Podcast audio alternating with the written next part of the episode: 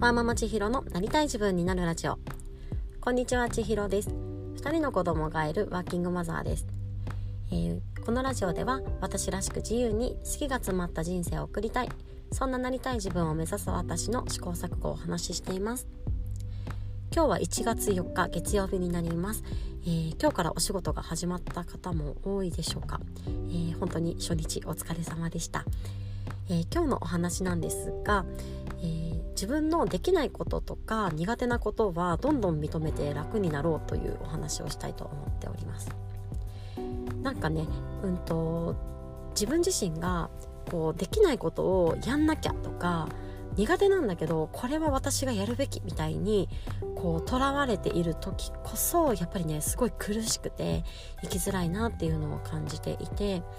で特にね私はとてもポンコツなんですよね。あのできないことがものすごく多いし苦手なことも多いです。なのでそれを全部自分でやろうと思ってるとどんどんどんどん苦しくなってうんと逆にねなんか自分ができないことを認めるのも難しくなりますし相手ができないことも責めるようになってきてしまうところがあるなというふうに思っています。なのでどんどんどんどん自分ができないこととか自分には苦手なんだっていうことをもうどんどん認めていくことでこう人に頼っていく。そうやってこの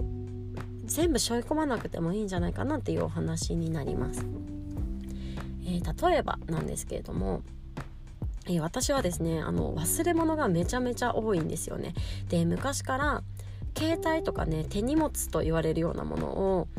うんとお手洗いに入るたびにこうティッシュが置いてあるなんかちょっとした棚みたいなところに載せることが多いんですけど、まあ、そういうところに置いては、まあ、大体忘れてくるので、まあ、すぐ気づければあのすぐ取りに戻ったりもできるんですけどその出先のお店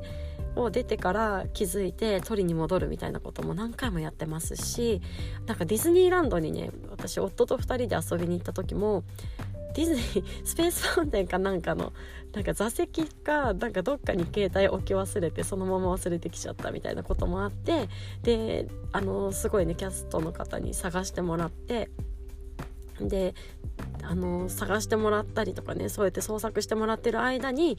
あのずっとこう夫を待たせてしまったりとか、まあ、そうやって探してもらうのもねすごく申し訳ないなみたいな感じですごいねこの忘れ物をしてしまうこととか忘れ物をして誰かに迷惑をかけることとかなんかねそういうことにものすごくこう自己肯定感が下がるんですけど、まあ、どうにもねなんかなかなか治らないんですよ。だからもうこれは自分の一部なんだと認めざるを得ない部分になるんですけれどもなんか最近ねそういうことでへこむ機会が減ってきたなっていうのを感じています、えー、先日お正月で、えーと、近くのね義理の実家に帰省というか新年のご挨拶に行きました。でその時に毎年ねそのお年賀とかも用意し忘れるっていうのがまあ例年のパターンでこう直前に行く直前にこう買えるところでなんとかバタバタねあのお年賀を買って伺うというのがパターン化していたので今年はそうはいかないぞと思って事前に買っておいたんですよね。で事前に買ってよし今年はこれで大丈夫だと思ったらそれをね丸々持って行き忘れるという失態も犯しましたしあとはあの次男が今喘息予備軍になるのでこう予防的にね薬を飲んでいるんですけれどもその薬をね外出する時に持ち持ち出し忘れて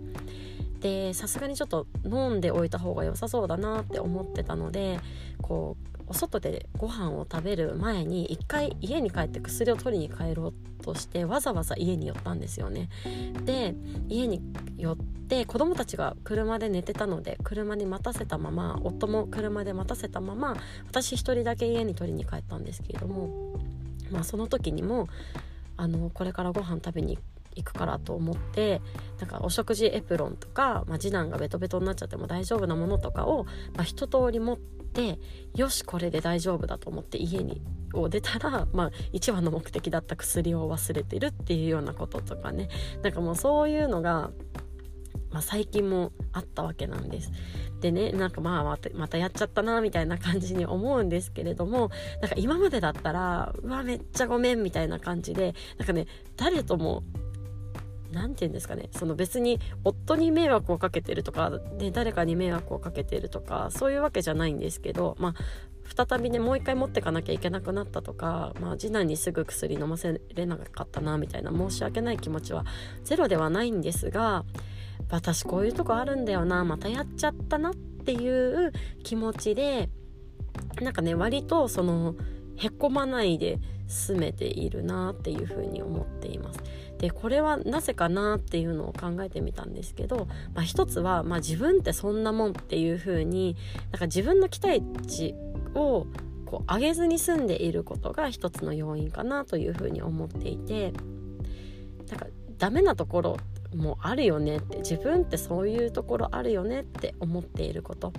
でうんとなんかね自分が全てをやらねばならないっていう風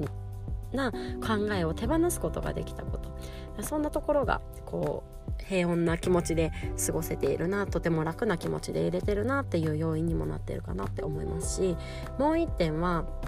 なんかね自分が全てを背負っていないっていうところですね。だから今回のそのお年賀を持っていき忘れたこととか、まあ、薬はね私 割と私一人の責任にはなるんですけど結局のところなんか忘れ物が多いことをとか私がついねそうやって忘れがちなところっていうのは、ま、夫も十分知ってくれているわけでだからねなんか別に家族の荷物を私が持ち忘れたからといって私だけの責任ではないんですよね。夫も同じように責任がある。そうやって思えていることで特にお年賀の件などはだから私に100%委ねた夫も悪いよねっていう風に考えることができるのであの自分だけを責めてしまうという気持ちも減ったかなと思います。あとはなんか全体的な余白と言いますかなんか別に何て言うんですかね他人軸に縛られている時って絶対ねそのお正月のご挨拶に伺う時にお年賀を持っていかないなんてありえないみたいなのって自分の感覚値ではそこまで強く思わないんですけどそうやって礼儀のない嫁だと思われたらどうしようとかそういう気持ちがすごい強かったなって思います。でもなんか用意したけど忘れちゃったなっていうそれはそれで私だなっていうふうに思えていると、まあ、自然と義理の実家にも、まあ、用意したのを忘れちゃったんでまたも今度持ってきますって伝えられますし、まあ、また今度持っていけばいいかなみたいな気持ちでこう気持ちも緩く持てているかなというふうに感じます。というわけでこう自分がねダメなところとか苦手であるっていうことをこうカバーしなくてはいけないとかこう苦手を排除しなければいけないっていうふうに思えば思うほどどんどんどんどん苦しくなるなっていうふうに思います。特にこう最上志向とか持っている方は全部自分が完璧にできなくてはって思いがちなところが私もそうなんですけどあるのかなというふうに思いますので是非ねその自分はこういうところが苦手でこういうところが不得意だっていうふうにこうしっかり認知しておくだけでもこう違うかなって思いますし苦手を周りで補ってもらえるようなこの仕組み作りとか苦手であるっていうことを周りに周りとか例えばパートナーの方にオープンにしておくことで自分だけがそこをやんなくてはいけないのではないんだよっていうふうに思えるともっともっと楽になっていけるんじゃないかなというふうに思っております。あなたには何か苦手なことやうーん自分にはこれ難しいなって思うようなことはありますでしょうか？是非そういったものを言語化しておくことでこう自分はこういう不得意なところがあるんだという認知につながっていくかなと思いますので是非自分の苦手というものをまあね、苦手だからしょうがないっていうのとはちょっと違うかもしれないんですが自分にはこういうところだってあるよねって思えるといいかなって思いますのでこう一緒に自分自身の苦手とも向き合っていきましょう。では今日も最後まで聞いていただいてありがとうございます。あなたが今日も一歩でもなりたい自分に近づけますように。ではまた明日。